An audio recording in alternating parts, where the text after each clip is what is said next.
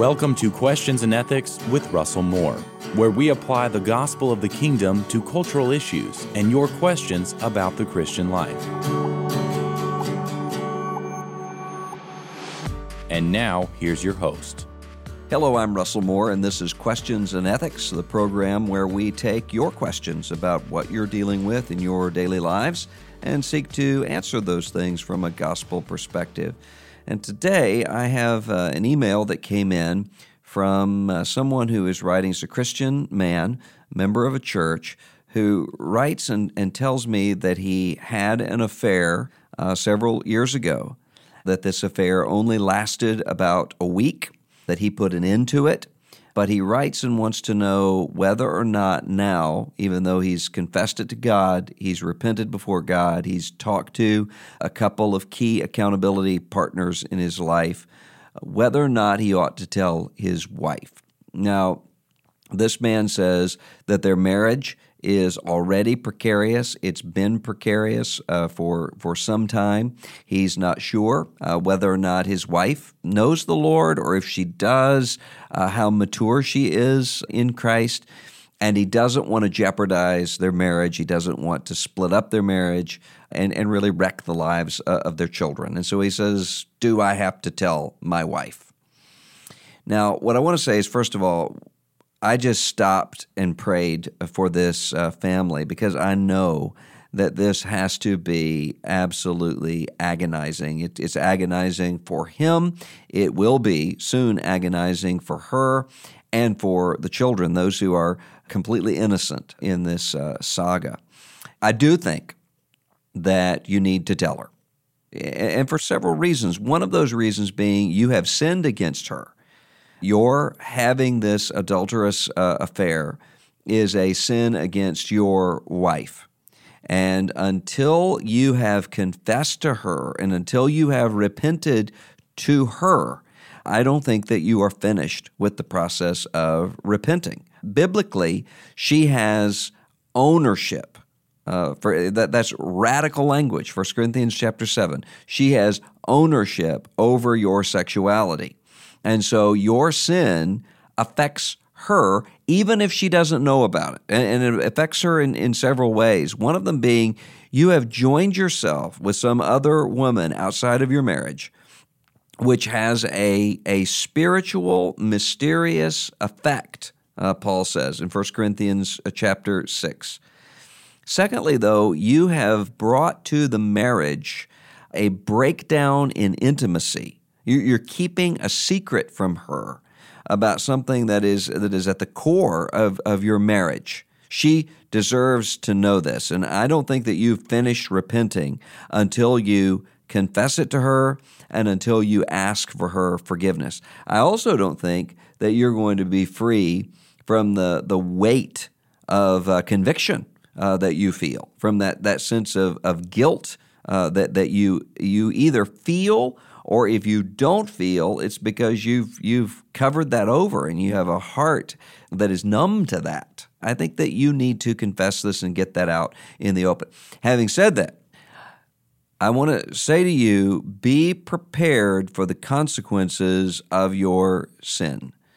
And I think that you need to make it very clear when you confess this to your wife that she is more important to you than the risk that may come along with your confessing this to her. And so you need to own your sin.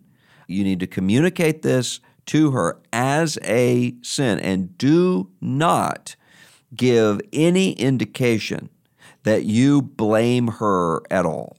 She's already probably going to be looking for that in whatever it is that you're saying. Do not give even the appearance that you are blaming her. So whatever problems that you may have had in your marriage, whatever sorts of issues that you may have with her, this is not the time to talk about those things. You have no ground to give any list of grievances to her, regardless of whether or not those things may be legitimate. She is not to blame for your immorality and your sin, and so don't imply that she is.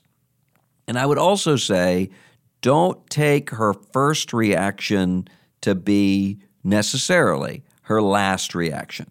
She is going to feel betrayed. She's going to feel outraged. She's going to feel as though she doesn't even understand what her world means right now.